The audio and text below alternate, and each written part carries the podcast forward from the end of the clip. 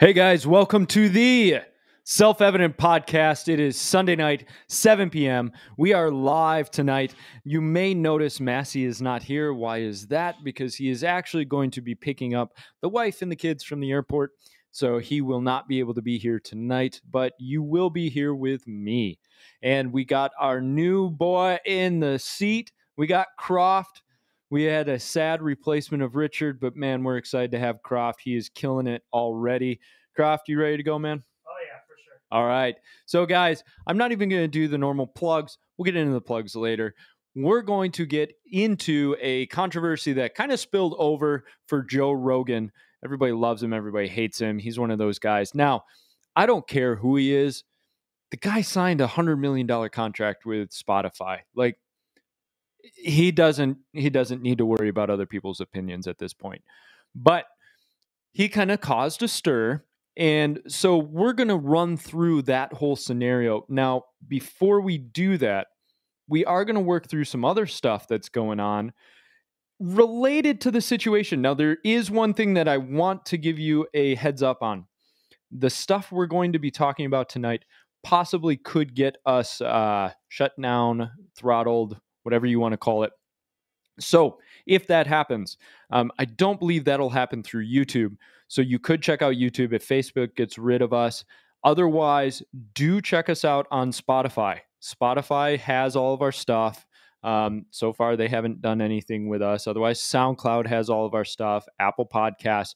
You've got the areas that you can check it out. If something happens to this cast, we'll continue recording. And if we have to, we'll repost. But until then, Croft, I gave you a ton of slides. Are you ready to hammer through those slides? Oh yeah. All right, let's do it. Okay, so news bits, which kind of just leads into the main topic of tonight. I'm going to say that dreaded word. Let's see what happens. Ivermectin. Rogan caught serious flack for taking ivermectin. So we're going to kind of go through it. Now, here's the deal I am not giving you medical advice. I'm not telling you to take it. I'm not telling you this is the cure all, the wonder drug. What I'm going after is this this attitude, this narrative against it. And what you're hearing a lot is just whipped up chaos all over it. And so I wanted to cut through some of that and give you a little bit of a taste of okay, what is this? Where does it come from? Is it really that horrible, awful, evil thing that nobody should ever take ever, right?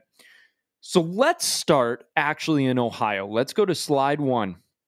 There was an Ohio judge who actually ruled that a hospital must treat a COVID patient with ivermectin.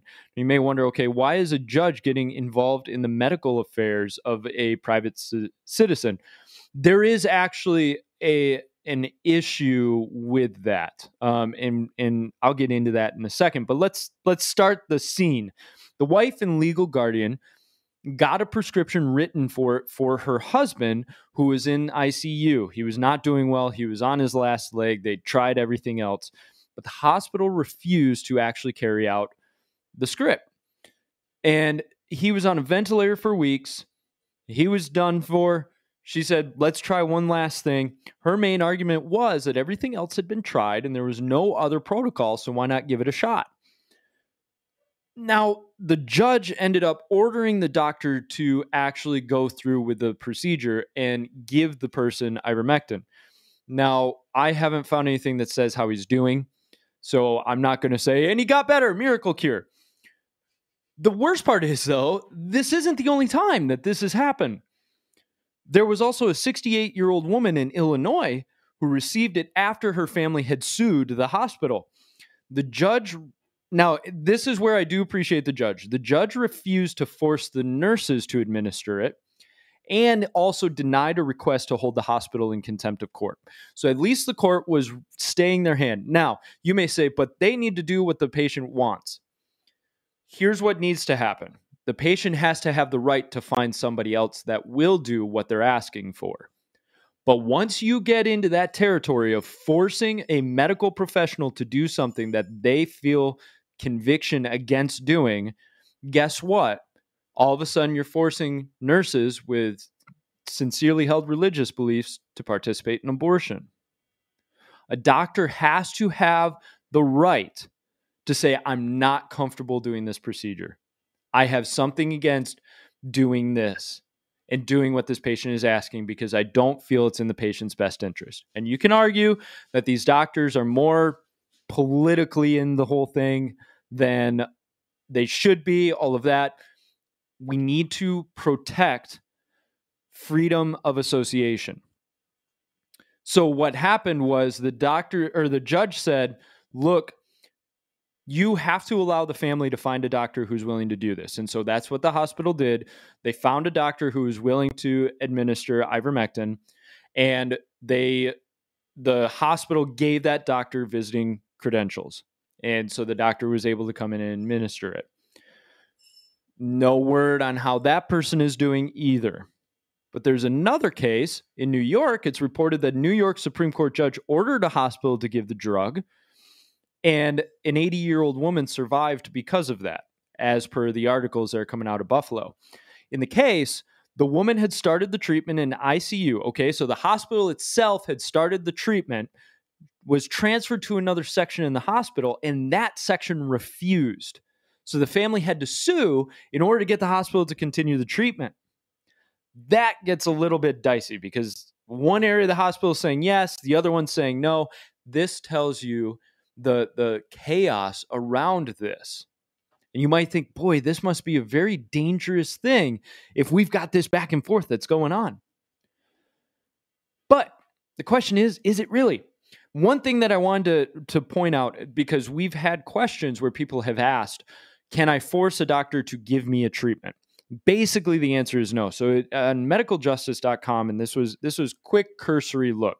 I want you to do your own research. What I have found, this said patient noncompliance or bad conduct that impedes the doctor's ability to render proper care, or a patient's demand that the doctor engage in care that the doctor believes is fruitless or harmful or exceeds the doctor's own expertise are all valid bases to refuse to treat. The underlying issue is that the doctor is required to adhere to the standard of care, so may refuse involvement in care that falls below that due to patient actions requests.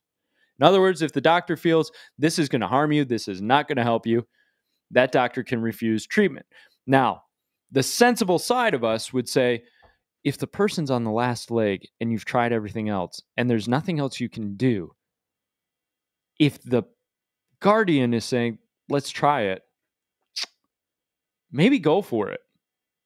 And part of the problem is the news and the media, and we're going to get into them a little bit and kind of point out the just craziness of all of that. Um, hi, guys. I just saw these. Hi, Peggy. Hi, Jonathan. Carol, how are you doing? Um, let's see. So, the Rogan topic. Rogan, I call this Rogan and the Karens. I like that title. You like that, Croft? So, slide two. Let's get into it. Did you guys hear? Rogan caught COVID. Did you hear that he had a night of headache, fever, and sweats? Did you also hear that he had one difficult day? And did you hear how he took the horrible, no good, very bad ivermectin? And here we go.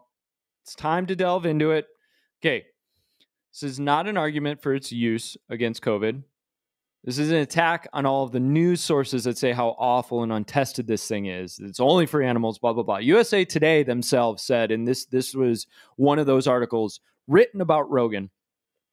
The drug ivermectin has been approved by the Food and Drug Administration for use by people and animals to treat parasitic infections primarily in livestock.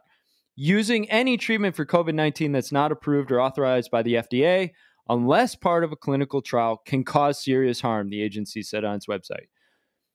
FDA said this You are not a horse, you are not a cow. Seriously, y'all, stop it. Oh my goodness. Is it just me or is this our government becomes so cringe? Everything they do right now is cringe. The FDA is coming out saying, You're not a horse, then you're not a cow. So, you know, just stop it if I need jokes and memes, I'll go to 4chan. I'm not going to the FDA. In fact, I don't want the FDA. So keep screwing up so we'll defund you guys and we'll be done with you. But notice the leading of the reader in this whole thing.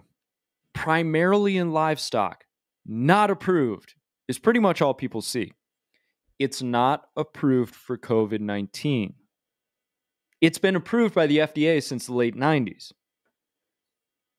Well, let's go back to the history of this stuff, though. So it got approved in the late 90s, but where did it come from? So ivermectin was developed in the 1970s. It was used in animals to fight a lot of parasites. It was doing really well with animals. They found out in the 70s that it could actually be used for humans with great success. It was great. It was perfect. The best drug ever. It was used to battle river blindness, which is a parasite where the worms, and this is gross, just to help you understand hey, this drug did something good. The worms are transmitted through the bite of a black fly and they multiply. Now you may think, ah, oh, a couple of worms, that's that's kind of bad, but whatever. Female worms can release up to 1,000 baby worms a day for 10 to 14 years. That is a lot of worms. They can cause skin rashes, lesions, itching, edema, and depigmentation. Can also invade the eye and cause visual impairments and loss of vision, being the second leading cause of blindness caused by an infectious disease. This drug was also used to battle elephantiasis, as well as a range of parasites, including gastrointestinal roundworms, lungworms, mites, lice, hornflies, as well as ticks. Ticks and lice.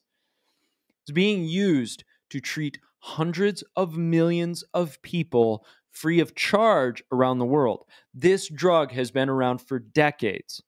And one of the beautiful parts of this drug is that it has very low side effects. It's a very trusted, reliable drug. So when you see these news articles that come out and say, it's not approved for people and it's mostly for livestock and don't you dare take it, they're doing a switch and bait on you. So if you go to your local feed store, yeah, you probably shouldn't pick it off the shelf when it says four horses, right? But what they're doing to you is saying this drug is not really useful for humans. It's mostly for animals. Once in a while, we tried it on a human. Hundreds of millions of times, this drug has been used on humans with great success. So instead, what they're saying is for the world's poorest, yeah, perfect. For Americans, it'll kill you. Don't take it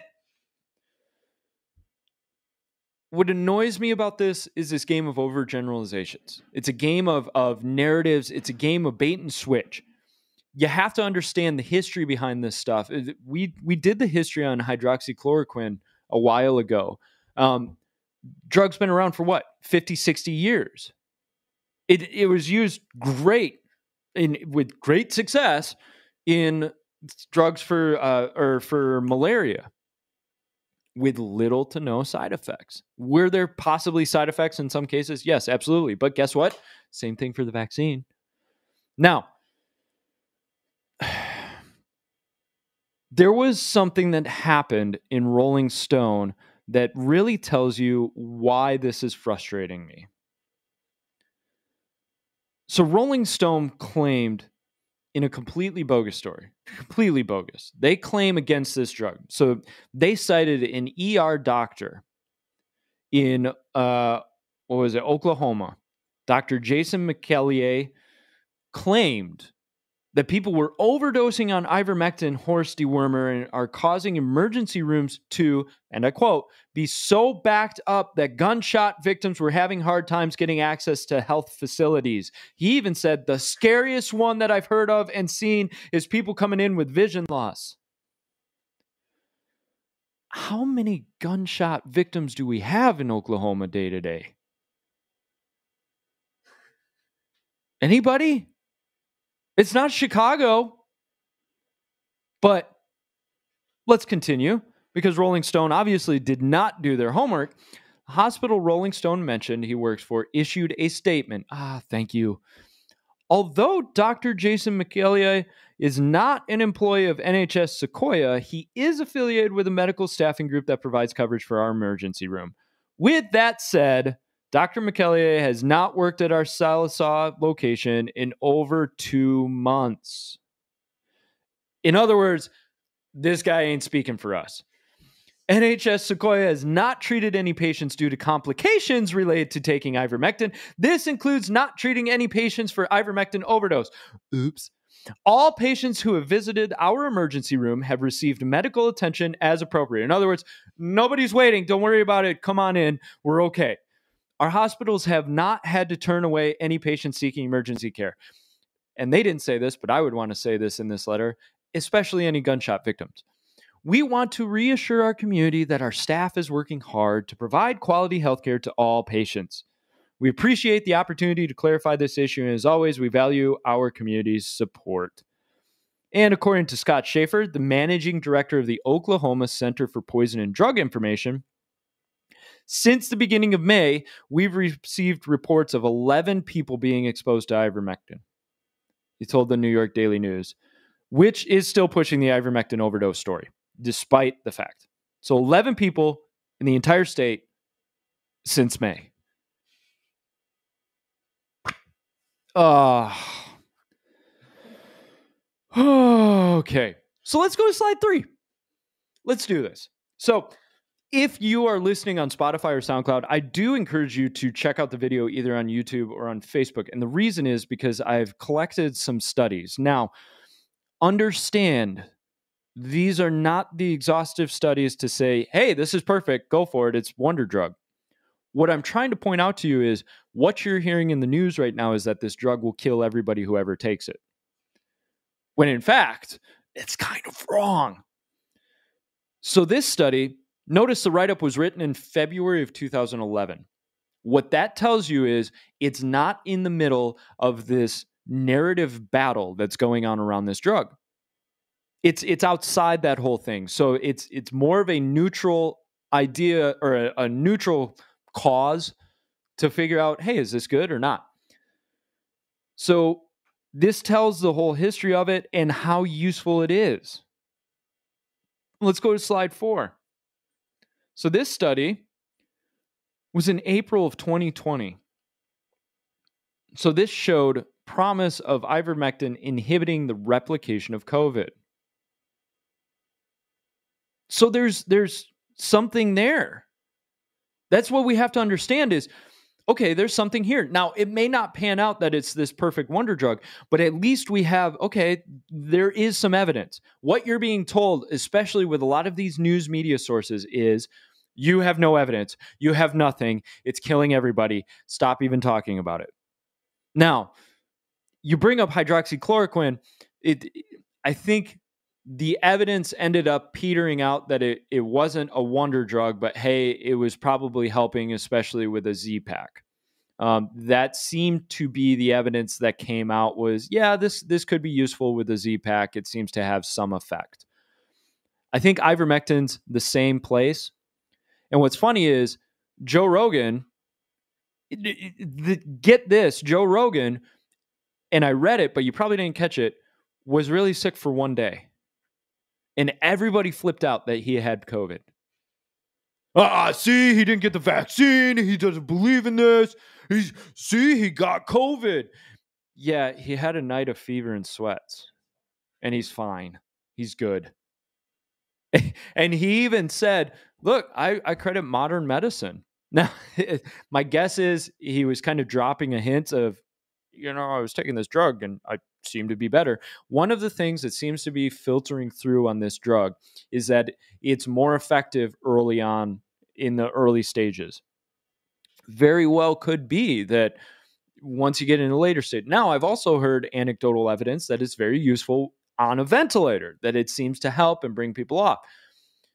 The thing is, once we decide to close our minds to something and forbid anybody from trying it that wants to try it, we end up removing our opportunity for exploration and experimentation. You have people who are willing to do it. You have people who are saying, put me on this, please. And we have doctors who are refusing to do that. Instead of saying, okay, sign this waiver, you understand this hasn't been tested. Let's, if you're willing to do this, let's see what happens. Maybe this will be useful.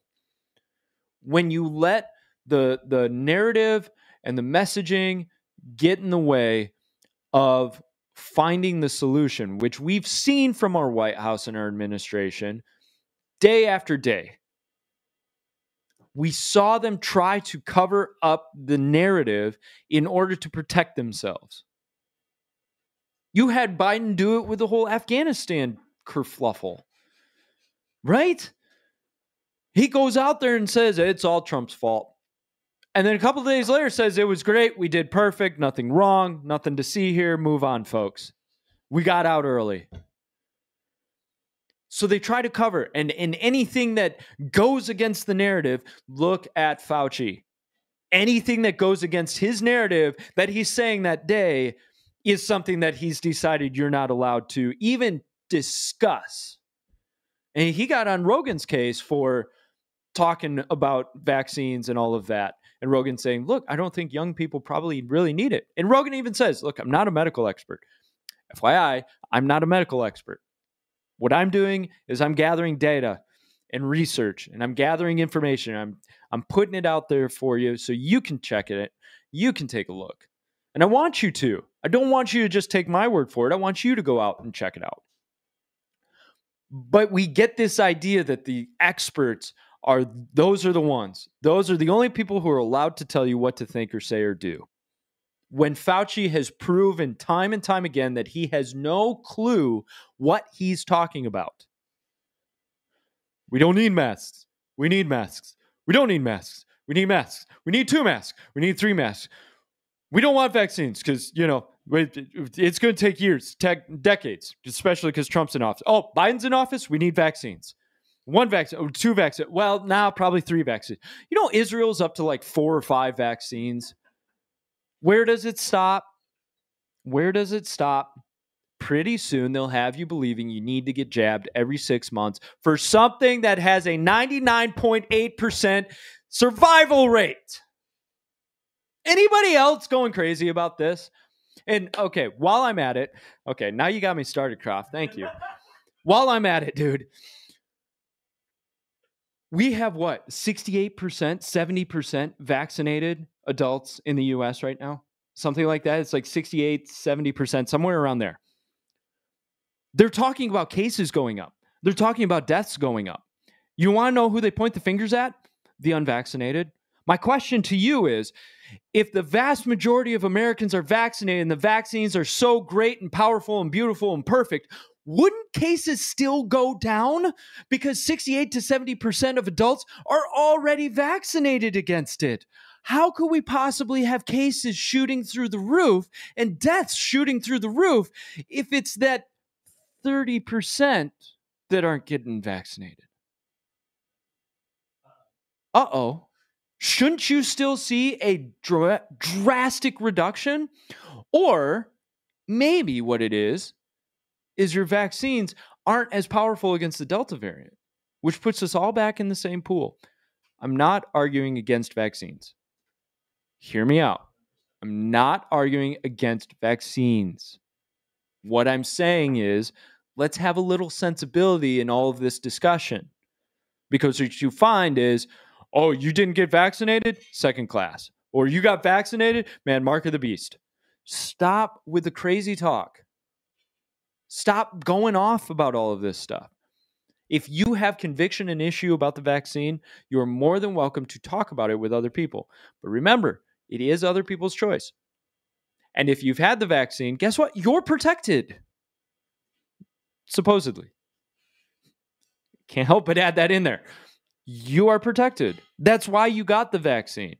You didn't do it for everybody else, you did it for yourself. That's okay.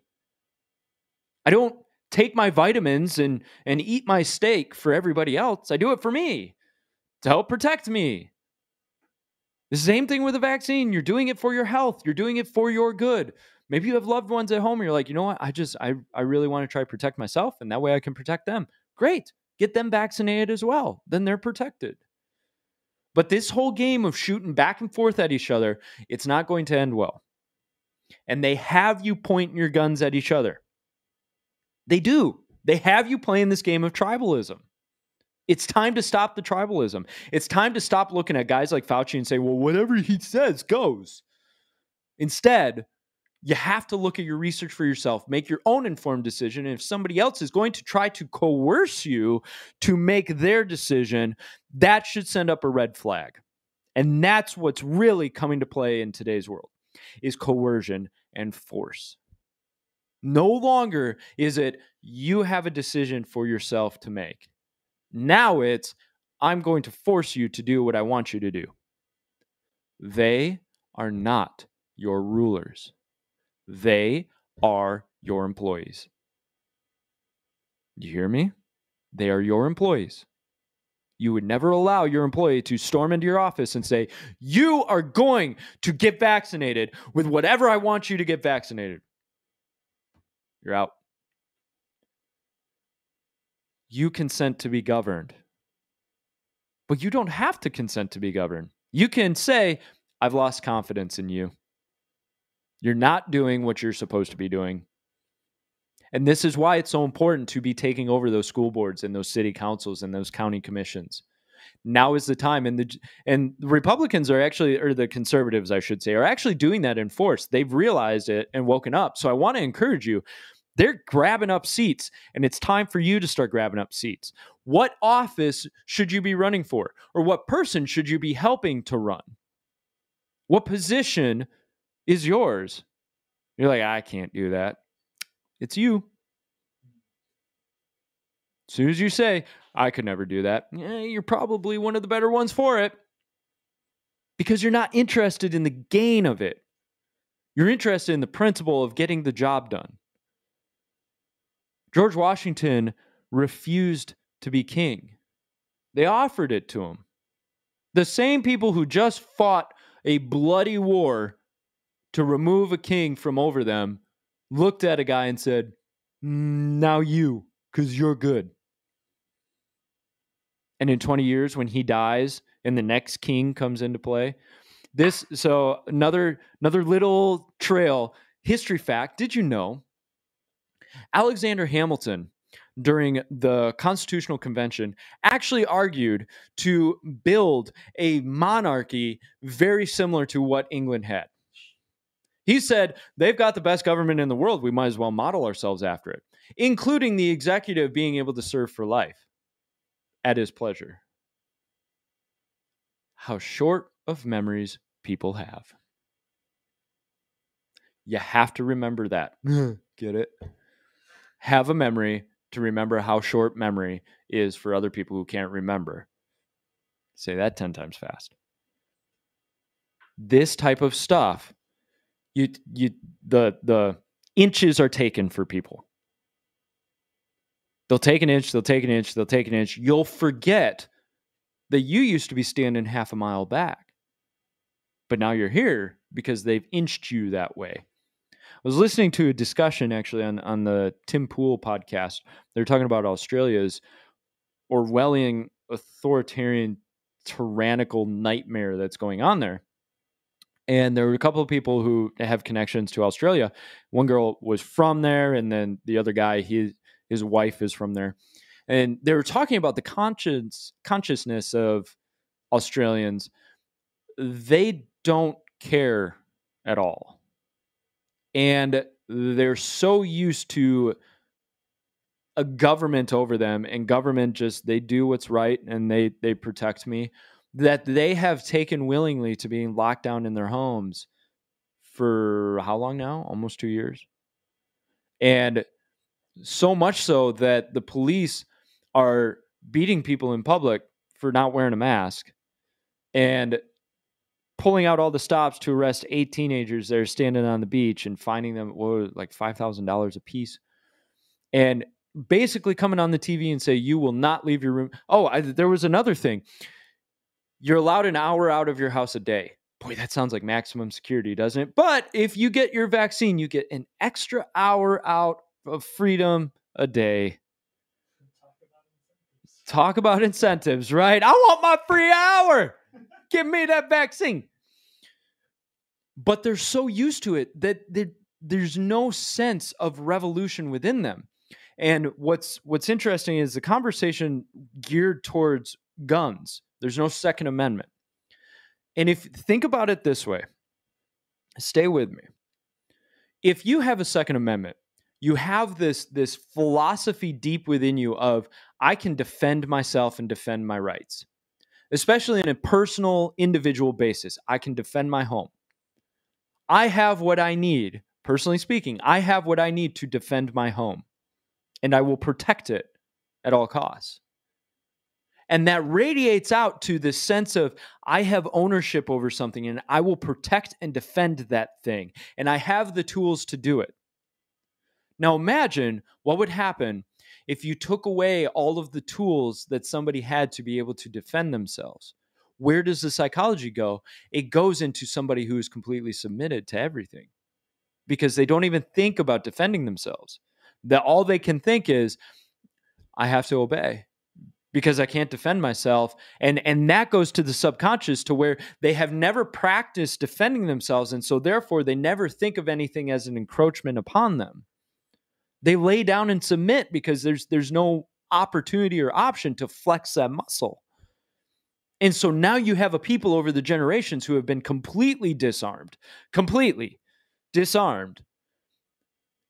A cop comes up a, they trust the cop because they say, well, government's here to protect me. And B, there's no sense of they've infringed on my rights. I need to defend my rights. And so what you have is a populace that is completely submitted and obedient. And you think about all of those regimes over the world who try to disarm their populace. Why is it? It builds in a sense of just submitting to what's going on. You know, you think about what happened in Nazi Germany right? What is it? Godwin's law. Nazi Germany gets brought up no matter what on the internet. But I, I think a lot about the Jews getting crammed into smaller and smaller districts in their city.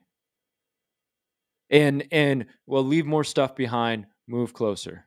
Leave more stuff behind, move closer. And they they got crammed into these tiny little ghettos where then they got shipped off on train cars.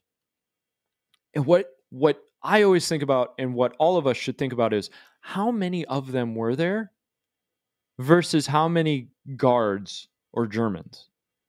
Or like in the camps in Auschwitz, how many guards were there actually? Yeah, they've got guns, but how many people were there? Now, this isn't so they just they didn't know what they were doing. They, there's a psychological thing to it, and and for lack of a a better thing to bring up, Gulag Archipelago actually brings up this idea. Um, there was a revolt in one of the camps, and they they held out. They had their hunger strikes. Now, what did it do? In the end, not much, but at least there was some fight and some grit. That's why we need to continue to have the fight and the grit, so we don't get to that point. And so that's my little aside. So let's go back. let's continue this. So I, I want to go through a couple of these studies just to give you a little bit of information. Let's hop over to slide six. So yeah, um, hopefully he's got the right one. All right. So June twenty first is that the right one? Yes. Okay. Cool. It, it should say at the top June twenty first. Yeah. So ivermectin for prevention and treatment of COVID 19 infection, a systematic review, meta analysis, and trial sequential analysis to inform clinical guidelines. Meta analysis. So they take a bunch of trials, they take a bunch of studies, put it together, and then they analyze it.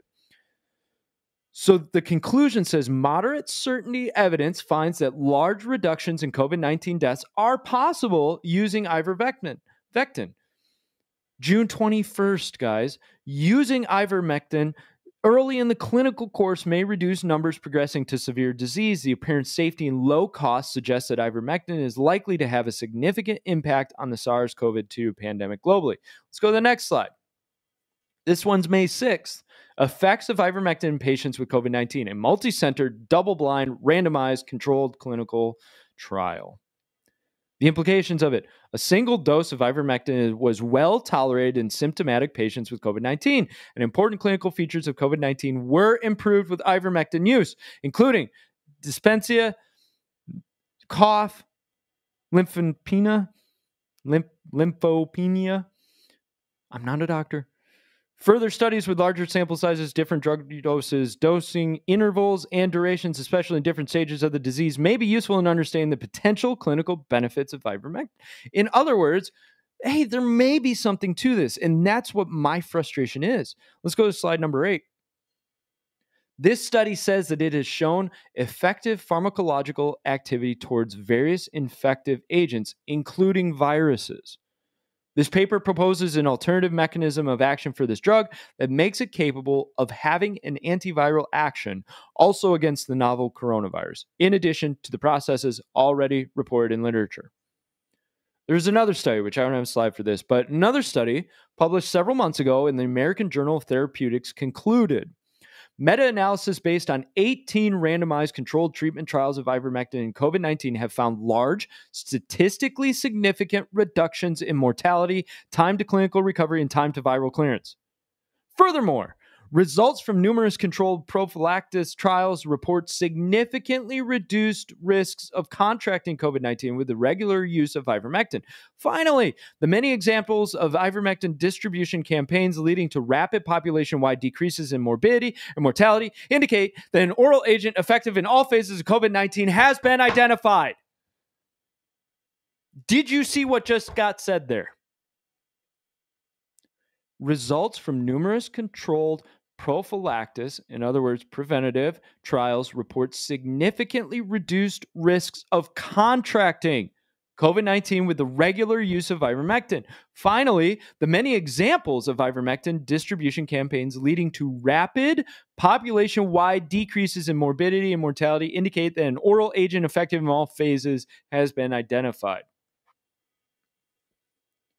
In other words, it might just be threatening the vaccine. Just putting it out there. Not going all Alex Jones on you, but you never know. By the way, Japanese Medical Association recently endorsed ivermectin for COVID, while the CDC cautioned against it. Is that hitting anybody else? Anybody else? Like, yeah, something's odd. odd. So let's see.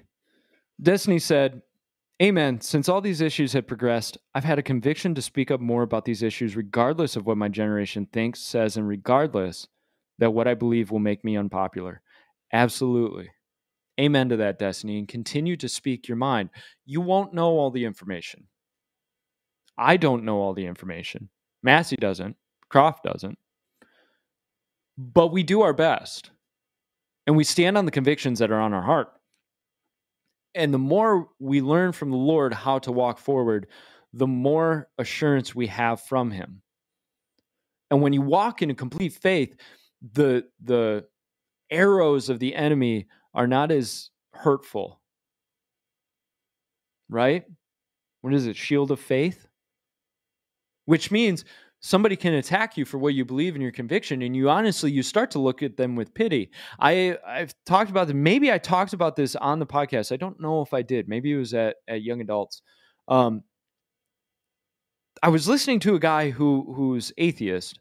He was talking about christians. And he was talking about how the miracles in the bible those were all myths and so you know miracles don't happen anymore so you know the christians they're they're crazy with their whole miracle lie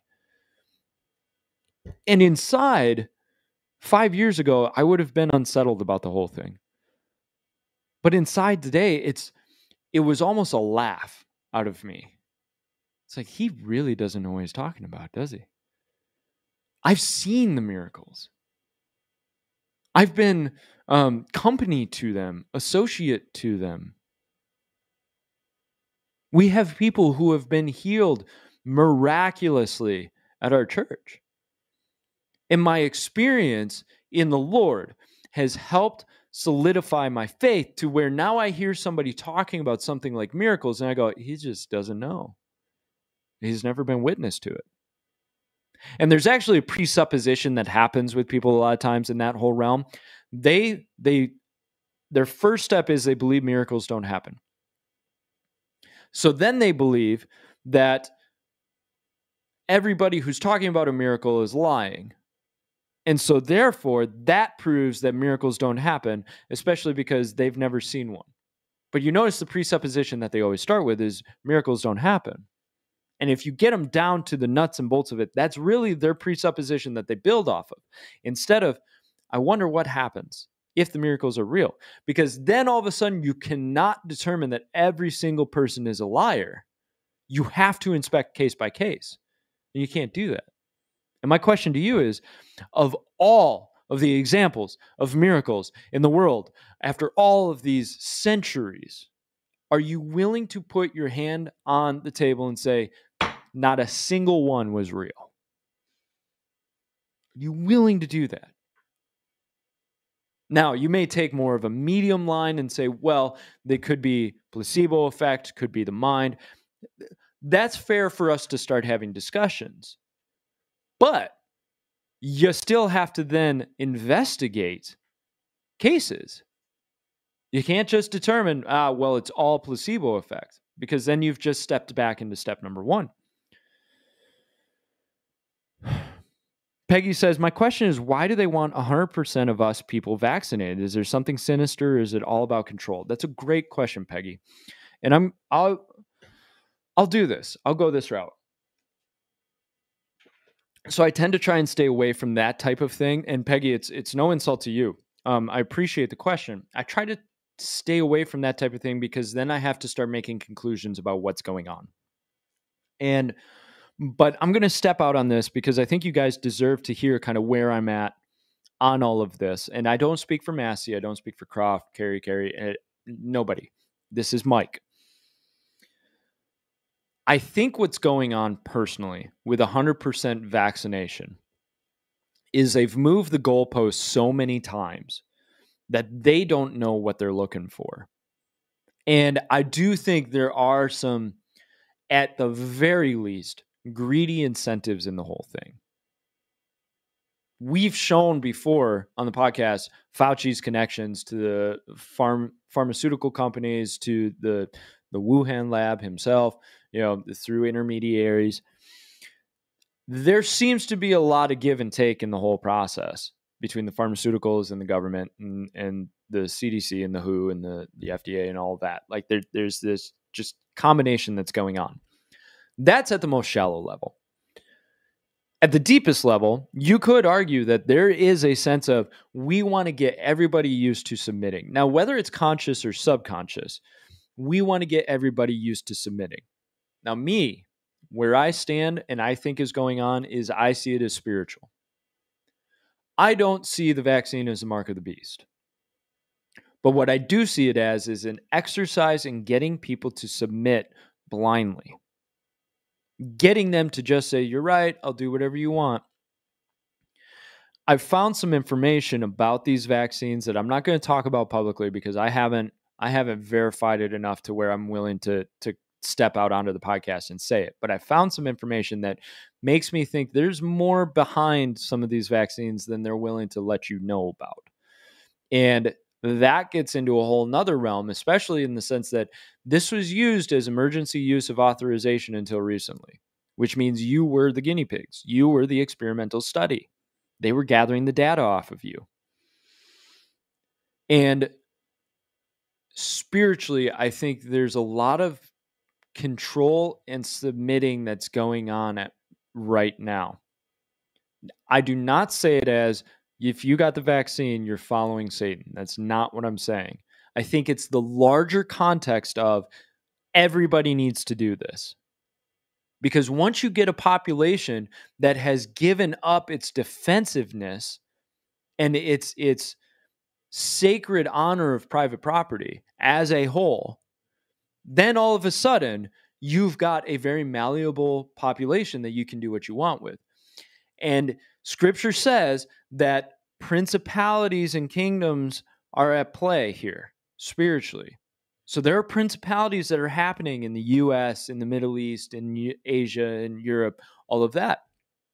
And scripturally there's there's obvious evidence for that because it was uh, Daniel, right? I think it was Daniel who was praying and Gabriel says, "Well, I, I got stopped by the prince of Persia, I believe it was." and and they were fighting and and Gabriel was not talking about some human prince talking about angelic demonic angelic or or uh satanic angelic being and Michael the archangel had to come and help Gabriel fight in order that Gabriel could get away in order to go give the message to Daniel. So there is this sense of principalities in charge of different areas and things at play. And I think what's going on is, especially in America, there's a principality in charge. And Andrew says, Amen, Andrew. Faith over fear, God wins. Absolutely. And I think that's that's a deeper thing of when the church is getting looked at with more scrutiny is because the church seems to be the last one that really is as a whole kind of pushing against this whole you will submit idea. And that's the faith of the of the church that says no we we listen to the Lord. We'll do what the Lord tells us to do. And guess what? The Lord's not telling us to do what you want us to do. There are Christians who feel convicted to get the vaccine. Do what the Lord is telling you to do. That's the beauty of the Lord. And some people say, well, won't he tell everybody to do the same thing? Different parts of the body do different things. There may be a reason for the for why the Lord is telling somebody to do it and somebody else not to do it. And you have to seek him out on that. Now, I do think there are plenty of Christians who are just they aren't really listening to the Lord. They've just told themselves I'm doing a good thing and so therefore I'm doing the Lord's will. Satan comes as an angel of light. So you have to be careful about that type of attitude. Well, I, I do good work, so therefore I'm doing the Lord's will. Be careful. Follow the Lord's will, and you will do right. To round this out for the for what's going on in all of this, pay attention to the news media and what they're actually saying. If you notice with Rogan, that's why I love this topic, is with Rogan, it was totally he's taking horse drugs and he's he's crazy and he's an anti-vaxxer and he almost died and they, they, they embellish all of it and they try to spin you on it. And i know our audience is is usually pretty good about the news right? It comes from both sides don't forget. Spin happens both ways and it's not just fox news that'll spin stuff okay? Conservatives love their tinfoil hats Liberals do too, but conservatives do too. All of us love our tinfoil hats. So you've got to be careful. You've got to weigh things out. You've got to look at the research. You've got to look at the history of something and see okay, what's the history of this whole movement or this idea or this narrative? What's going on around it? What other parts are there? And that's why we do what we do because I want to help you kind of navigate this realm and and get an idea of what's going on in the world and have some answers when instead of reading the Joe Rogan article, oh, ivermectin that that's only for cows. Why why is he taking a cow thing? That's that's that's horrible. He's going to die. No, now you have the information. Started getting used on humans in 1970. It's been used on hundreds of millions of people around the world over the decades. And it's been used with great success and very low rates of side effects. Now, it was used for parasites, but I just showed you studies that also showed hey, this could be useful against viruses. Hey, this could be useful against COVID. There seems to be some significant data to that. Once we start pulling back the layers, we find some things. And that's that's why I'm here is to just help you kind of find some things. Now, you may come back with some studies that say, "See, this shows that it was insignificant." That's true. I've got a study that shows it was significant. So we're kind of back to the basics. So then we go into the studies and figure out, okay, how well was this study done? that's kind of out of the purview of this podcast just because I it would take me forever to go through those studies and really determine okay is this a good one or is it not? But I want you to at least have the information that hey some of this is out there. Let's parse it out. Do your own research says Croft. We need to get you a mic bro. So life lessons I want to end this on life lessons reconcile with family, reconcile with your brethren. This has been on my heart. You see a lot of issue going on in the body of conflict and battle and arguments. And one of the things that I'm realizing more and more is that the conflict is not important the mission of Christ is the most important thing. And when I see people leave a church, say, because they had a, a, personal issue with somebody else, it breaks my heart because basically what you're saying is, well, I can't get over this with them. And so I'm going to leave what God's doing here. reconcile your issue with your friends, with your family, with your church members. You really have to step back and decide is this worth it? Is this battle worth it? Is this hill the one to die on? Let alone the fact we're called to love our enemies. And guess what? If you are in conflict with your brethren, with your brother or sister, they're technically your enemy at that point. Yet you're still called to love them. You're still called to show the love of Christ to them. And one thing that I, I see happening, which if, of course is going to happen because Satan is trying to divide and create dissension. As he sees things grow and speed up, he's going to try and do more and more and more. Bury it.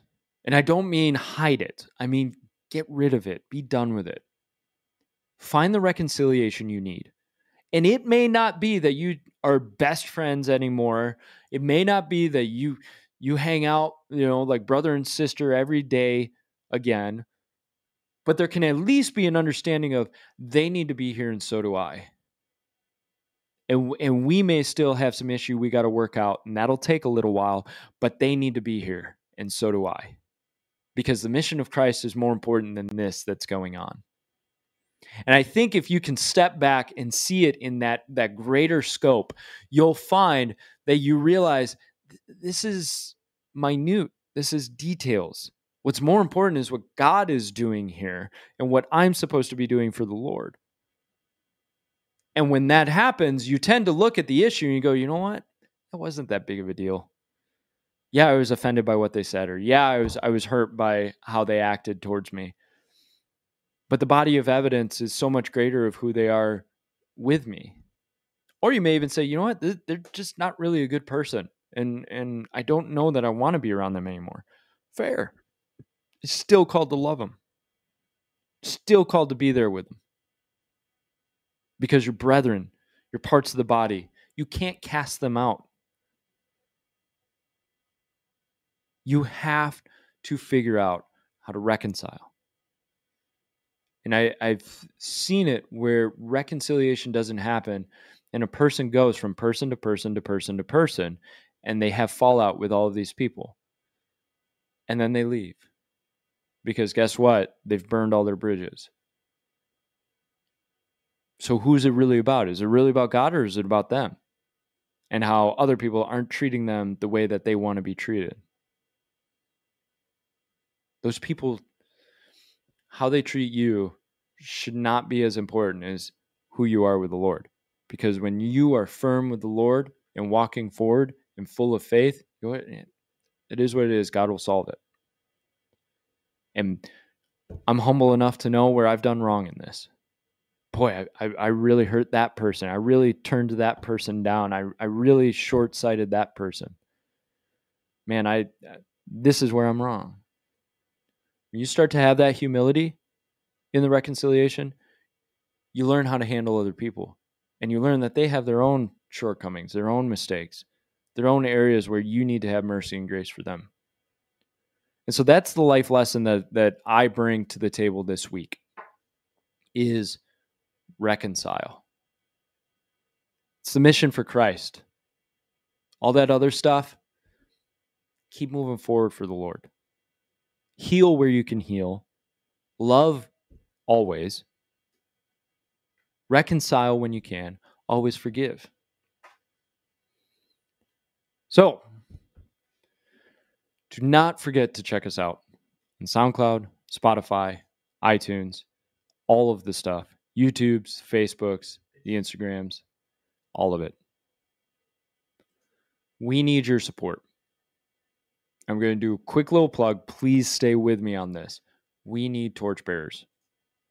Torchbearers is our monthly club where you know that your money is getting put towards getting the gospel and the message of liberty out to people, starting brush fires around the nation. You have to understand we don't just go to an event and talk about the founding fathers and leave. We're there praying for people, ministering to people. We're, we're reaching people for Christ. We're praying healing over people.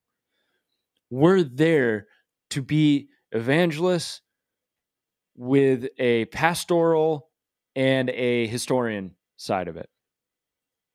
Please, guys, think about supporting us monthly. You can go to theselfevidenttruth.com. You can sign up. You can go to 1776truth.store, buy some merch. And we've got some stuff that will be rolling out soon for those who are members of the Torchbearers. And we've got some ideas of some things that we want to do with this, um, including content for you guys. But please think about supporting because we need to get out there and get back. We need to pay payroll. We need to have the equipment that we need to use to get out there and give the message to people. It takes time, money, resources, blood, sweat, tears, and we keep you updated on what we're doing and where we're going. So, that being said, guys, I just want to say I love you. Peggy, thank you. Thank you for the support, tuning into this thing supporting us, giving the shares, the likes, the comments, all of that. We just, we love where this is going. We love to pour our hearts out. We love to give you Christ. We love to give our thoughts on what's going on in the world. And be sure, guys, thank you, Micah. Micah, you are a dear friend. Love you, man. Thank you for supporting, bro. Keep tuning in and let us know if you want us to cover other stuff. We love you guys very much. I will see you next week. Massey will be here next week too. We'll take care. Carol, thank you. Love you guys. God bless. Have a great night. Love you.